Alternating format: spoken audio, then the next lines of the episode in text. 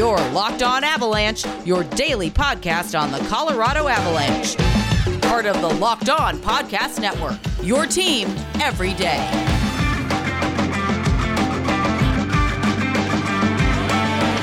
All right, Avalanche fans, welcome to the Locked On Avalanche podcast, part of the Locked On Podcast Network. Your team every day. And how about that one? Pretty much of a nail biter for the Colorado Avalanche, but they come out on top and Nazem Kadri with a late goal. I didn't see it coming. I thought this thing was heading to overtime, but the Avs, they just found a way to win it. So we're going to talk about that and other things. So before we do, first things first, follow the show on social media outlets, LOPN underscore avalanche on Twitter, Locked on Avalanche on Instagram, and send any questions, comments, concerns, or opinions to lockedonavalanche at gmail.com. And just want to do a, another programming note about Conor McGahey, the radio voice of the Colorado Avalanche, will be with me on tomorrow's show. We are set to record that tonight. And like I said yesterday, it'll probably be a two part episode, knowing how uh, I usually handle interviews. They go, usually go much longer than anticipated. So I would venture to guess that discussion will be for the Thursday and Friday shows. So just bank on that. All right. Uh, the Avalanche had another, I don't want to say decimated team, but they had a, another game where they had a lot of important pieces still out and it's the same names. It's Landeskog, it's Jost, it's Girard due to COVID. It's still Calvert, it's still Erik Johnson with injuries, um, and it's still Cale Makar. Cale Makar was a game time decision, and that decision was hold him out another game. But he did he did go right up until puck drop is what it seemed like because he was out there during warmups. So I think that was the idea. Get him out there, uh, see if he can go. I didn't hear how he looked in warmups. I just heard that he was out there for warmups, and maybe he, I don't know if it was his decision in the end, if if it was a collaborative decision between him and the trainers. For whatever it how it ended up, they held him out another game. You would have to think because you have, you know, the, your next game is not until Saturday in the Lake Tahoe game uh, that he will be back for that. And then on top of that, all those other guys I mentioned, minus Erik Johnson and Calvert, probably because we haven't got up any any updates on them really for the last oof, several days.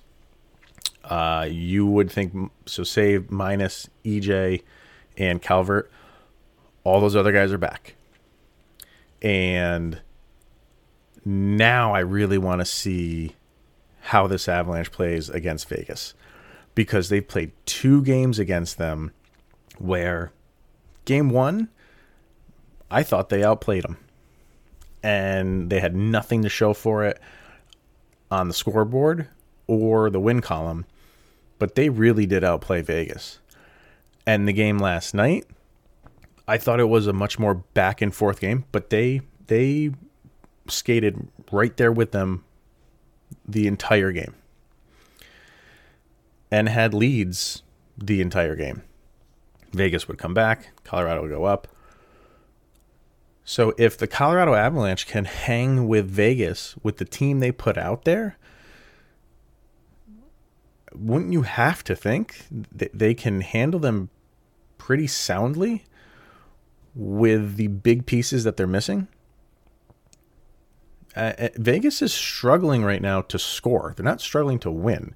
So that is a sign of a good team as well, by the way. I'm not sitting here saying that, you know, Colorado's just going to run over Vegas when they have their full roster back. That's not the case. Vegas is just not scoring right now. Let me bring up their last handful of games. All right. So this goes. So obviously, last night they scored two.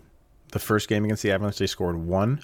They did score three against the Sharks. The game before that, they didn't score. So they're they're struggling to really put together um, a solid game where where they're putting up a lot. Of, recently, early in the season, they were doing pretty well, but their their offensive numbers just don't seem to to really be there lately. And teams go through that, but they're winning, so everything is fine. But if they're having some struggles with, with an Avalanche team, you know, and, and I don't want to say that, that, you know, the guys that are out there for the Avalanche are not trying. They absolutely are. And I think that's the difference. I think these guys are being given an opportunity and they are are running with it. Uh, Dennis Gilbert, who I was kind of a little bit hard on for the first game, I actually liked to see him back in there to give him another shot. But it didn't go as well because he got into a fight very early in the game and did not return. And when he was on the on in the penalty box, he was bleeding pretty good. And they actually let him sit in the penalty box for uh, the first couple seconds, and at the first stoppage during well, it wasn't even power play, but during, the next stoppage of play, he skated back to the ice to get some help for I think was, I don't know if it was his mouth or his nose, and he never returned. So that's that was two minutes into the game. So here you go. you know they, they didn't play him a lot in game one. It was about eight minutes. I would think because of his play, we didn't really hear why.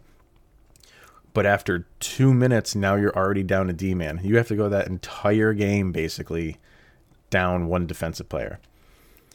And guys like, you know, the, the normal ones, uh, Devon Toews, who I put up on Twitter, it looked like he was exhausted, and that's to no fault of his own. He played, I think it was almost 27 minutes. Let me let me bring that up here. But he was out there all yeah, he was just shy of 27 minutes. But, you know, Bowen Byram, 25 minutes. Timmins with 20, Graves with almost 25, and Jacob MacDonald with 15 and a half, who I think looks very, very good. He is playing his heart out to stay on this team. And when you're playing for your childhood team, that was your favorite team when you were a kid, you're going to do that. I thought he played a very good game, and he he just the the energy level from him is just constantly go go go when he's out there. He he's really really impressed me. So, yeah, I think you know th- th- th- these last two performances, even though the first one was a loss, I think has really uplifted this Avalanche team. The first one you can chalk up to so many things. The team being off for a, a big layoff with the COVID thing, a little bit of rust, uh, you know, just being off those milliseconds in, in passes. And that is still there, I feel. Like I saw last night, there was some moments that uh, that they, they were just off just a, a little bit. But overall, as the game got going, like I, I shouldn't even say that. Really, in, in the beginning, since, since the beginning, they, they were really in charge of the game in the first. But then you did see Vegas kind of impose their will and it was you, you started to, to, to see Vegas turn it on when they needed to. And the Avalanche, I thought, played a little bit too much in the defensive zone. And they relied a little bit too much on their defenders, which, when you're down a guy, is a dangerous game to play. And they played it for a little too long, and Vegas made them pay in the third, Marchessault with the tie goal. I think there was six minutes left, seven minutes left. Or, no, it was a little bit earlier than that. It was about like 15 minutes left or so. Uh, but then you th- the way that this thing was playing towards the end, the, the way that started was completely different from the way that it ended, where the Avalanche were kind of in control for the first half of the game, and then it slowly started going way of Golden Knights so much so where they obviously tied it up. And because it was going in that direction, you just felt like this game was headed into overtime. And then face off in the offensive zone and kind of a little bit of a minor scrum in front of Fleury, and Kadri had it and just kind of popped it in there. It, it happened so quick so off a of face off, like I said with 39 seconds to go. That's a, that's a hard fought win. That is a, a grinded out win against a really good team, and you're down the players you were down. I think that's a a character win for the team, and I think that's a depth win in terms of the guys you had to put out there. So I think it's congratulations all around to the Avalanche for that win. That's that's a that was that's a really really solid win for for guys that specific guys on here that you know if save for injuries might not be on out here at all. So, all right, we're going to get into it a little bit more with who played well. Are there guys that didn't play well? What are things that need to be worked on? And there's one glaring thing there that everybody knows needs to get worked on real quick. Before we do that, we're going to hear from Built Bar. And you know, Built Bar talk about it pretty much every show because it's the best tasting protein bar ever. They have 18 amazing flavors caramel brownie, cookies and cream, double chocolate, coconut, peanut butter brownie, just to name a few. And they have a brand new one, which I believe is limited edition. And if it is, get on it, which is coconut brownie. That's probably my favorite one so far. It's delicious. Bars are covered in 100% chocolate. They are soft and easy to chew. They are great for the health conscious guy or girl lose or maintain weight while indulging in a delicious treat. Bars are low calorie, low sugar, high protein, high fiber. They're great for the keto diet. Most bars have 19 grams of protein, 180 or 130 calories, 5 grams of sugar, 5 grams of net carbs. All that sounds good and it tastes good. So go to builtbar.com, use the promo code locked on, and you will get a 20% bonus off of your next order. Once again, that promo code is locked on for 20% off your next order at builtbar.com. All right, we'll be right back and kind of dive into some specifics of the game.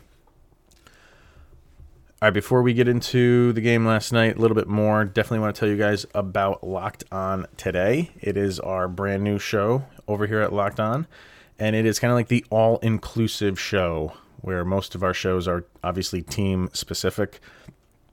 Uh, this show takes everything into play and kind of talks about the important things going on across all of the major sports. So get more out of the sports news you need in less time with our new Locked On Today podcast. It's hosted by Peter Bukowski, who also hosts the Locked On Packers show. It breaks down the biggest stories with analysis from our local experts. Start your day with all the sports news you need in under 20 minutes. So subscribe to Locked On Today wherever you get your podcasts. All right, let's look at kind of some specifics here with the Avalanche in terms of stats. After games, I always post, if you follow me on Twitter, I always post a poll asking, you know, who's your locked on star of the game. Uh, I'm going to check those numbers right now. Just to, there's still time to vote if you're listening to this in the morning. I usually put it up there for 12 hours, but this one I didn't put a time limit on it, so I put it up for 24 hours. Uh, and right now, Philip Grubauer leads the vote. Uh, he's getting 50% of the vote. So the way that it works with Twitter, I can only put up four um, options. So I always put three, and I save the fourth for other and comment below. So I put Kadri in there for the game-winning goal. I put Grubauer for another spectacular performance, really, and I put Brandon Saad. And Brandon Saad is only getting 16% of the vote, and I completely would expect that. But Brandon Saad, I feel like I've put him in these polls more than any player during this season so far. I, I, I don't have a running total, but I just feel like I'm always putting him in these polls to be voted on for player of the game. And yesterday he had a goal and he had an assist and he was a plus three and the goal that he scored was a really big goal because Vegas had just scored. Max Pacioretty had just scored an equalizer, and it wasn't even a minute later. I don't think. Let me look. Uh, just about a minute later, he scored a go-ahead goal, and it was a pretty nice goal coming in from the left side. Kind of pulled the puck back and went backhand five hole on Marc Andre Fleury. It was a nice goal. He's he took a little while to get going this season, and there were some people asking, was this a good move by the Avalanche? Which was insanely premature because they had played a game or two, and you you had to let him get his legs. There was no preseason. This is a brand new team for him. There, some some of those things take time. You didn't want it to take a lot of time because this is a shortened season. But once he got going, he's he's playing very very well. That was his sixth goal in the season. Uh, and then he had, you know, where's the uh, bring up the stats here. So yeah, he had the assist on which the first one, the Nathan MacKinnon goal. Who, by the way, he played uh, a much better game too. I did like not. If you listen to the show for yesterday, I didn't feel like he played his best game. Uh, he didn't have that like takeover mentality. Uh, yesterday, he he definitely did, but teams are absolutely focusing on him as no surprise there. But that line misses Landeskog. Burakovsky was up there. He kind of got lost yesterday. I didn't really see Andre Burakovsky so much. Uh, and he was playing with that first line on many occasions. So I don't know if something's going on with him. Maybe he just had a bad game. Not, not that he had a bad game, but just like I said, he was he was kind of disappeared at times. Um, but Nathan MacKinnon, I think, played a, a much better game in terms of wanting to take it over. Um, and he did have that goal in the beginning, and then he even I think he hit a post. Uh, so he he he could have had a hat trick easily yesterday, easily, uh, but it didn't happen. So maybe it wasn't so easy. But uh, yeah, so guys like Saad, I, Saad's playing great. Um, I thought he didn't. He anything on the real quickly, and he only played nine minutes. Uh, Jayson Megna played a really good game. He he he's got a motor. He had a he plays uh, uh at least yesterday had a really hard fought game. Uh, even when head over feet, when uh, there was kind of like a puck in no man's land, and Fleury came out to play it, and he kind of flew right over him. But he he played hard yesterday. Um, on the defensive end, I thought the defense played spectacular. Given they're going to be out a D man for the entire game, I thought they played great. Um, and and I think it was a little bit combination of Vegas pushing the issue when they were down, and Colorado kind of being okay settling into that defensive game, which is a dangerous thing to do when you're down a guy. Uh, but I thought they held up very good. I thought they played a great game. And when you get, like I said, when you get Cale Makar back, uh, you know that that unit is going to be great. They had a really interesting uh, statistic up on altitude during the game where it listed the defenders for the Avalanche and who has the, who who has the longest uh, or the most consecutive game streak for Avalanche defenders. And if you didn't watch the game and you don't know the answer, I'll give you a second to guess on who you think that is. Uh, if you did watch the game and you saw that graphic, you were as shocked as I was. But the guy who has the most consecutive games played in the defensive end for the Colorado Avalanche is Bowen Byram at 10 games. Yeah, if that doesn't tell you what injuries have done to this team, I don't know what will. That that's an incredible stat. Uh, but hey, that that's where we are, and and they're still putting up victories. So this was a big game too because you didn't want to go down eight points to Vegas this was a big swing game in the standings, uh, and it was good. It was good to get that win in regulation, not in overtime to give Vegas a, a point, obviously. So now you've cut that gap to four. You still have two more games in this series against them. So if you can knock those two out, the if you win those next two games, you guys have the same exact record. Would it be 10 4 and 1? 10 No, I'm lying because Vegas is 10. You would have the same wins and you'd be tied in the standings. So uh, the I, th- I think this uh, I can't say enough about what they did well in this game, but you still have to look at the power play. and that was not good. And it it did they even get a shot on goal in any of their three power plays, which by the way were all in the first period. The Avalanche had three power play opportunities in the first period alone, and all three looked awful. Terrible. It was like two different teams. And there, there was a play late in the game with like four minutes left when Nathan MacKinnon got hooked behind the net. So much so he even went down to his knees and nothing was called. And yeah, people were on Twitter screaming and yelling, which I totally get. I was fine with it because that power play was I, I would rather the Avalanche be five on five right right then than a power play. I think they gave up more shots on goal than they had for themselves on their power plays. The power play is a liability right now, and I know you're down Makar, and that's a big deal, and you're down Landeskog, and that's a big deal on the power play. But if you can play that way at five on five, why can't you play that way with a man up? So uh, it, it's definitely something that they need to work on. A lot of it should get resolved when those guys come back and look at a little bit better. But yeah, the power play was ugly.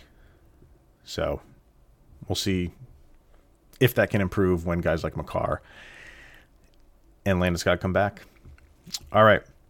Uh, question that going to ask for the last segment, and I think the Avalanche might have to go down this road we will see. But first, we're going to hear from betonline.ag. BetOnline is the fastest and easiest way to bet on all your sports action. Football might be over, but the NBA, college basketball, and our NHL are in full swing. BetOnline even covers awards, TV shows, and reality TV, real time updated stat, uh, odds and props on almost anything you can imagine. BetOnline has you covered with all the news, scores, and odds. It's the best way to place your bet and it's totally free to sign up. So if you head over to the website and you can use your mobile phone to sign in, you will receive a 50% welcome bonus with your first deposit with the promo code locked on. Bet online, your online sportsbook experts. Okay. Uh, and really quick, I did want to tell you guys about Wednesdays today on Locked On NHL. Every Wednesday on the Locked On NHL podcast, you can take a deep dive into the Western Conference. That is our conference with Sarah Avampado of Locked On Kings and Tom Gazzola of Locked On Oilers. Whether it's a look at the top end contenders like Vegas and Colorado, or breaking down the rebuilds of the Kings and Blackhawks, Locked On NHL has you covered on the Western Conference Wednesdays. Subscribe to Locked On NHL wherever you get your podcasts. All right. Uh, finally, with as well as Philip Grubauer has been playing, and the way that this season is set up and modified. We've been saying since the beginning of the, of the year, you are going to need to rely a lot on your backup goalie. The Avalanche have not had to do that. Uh, they, they've, I don't want to say have lucked out, but the way that, you know, the games have been played or not played, uh, he's been able to go the majority of the games. How many games has Miska played in two? I think. I don't think he's played in three. I think he's only played in two games. So the way that this season's been going for for Grubauer to play in that many games is good because he's been playing so well. But can he hold up doing that? Because after this little break right here, you you're basically it's it, it's like a, a shotgun to the end of the season. So that can't hold up, I don't think, for Grubauer to play at the clip he's playing right now. Even though he's been playing well, you can't put him out there with how many games the Avalanche play in so few days. It's just game after game after game. Miska is now on the COVID protocol list, and we know how long that goes for, so he'll be out for the next couple weeks.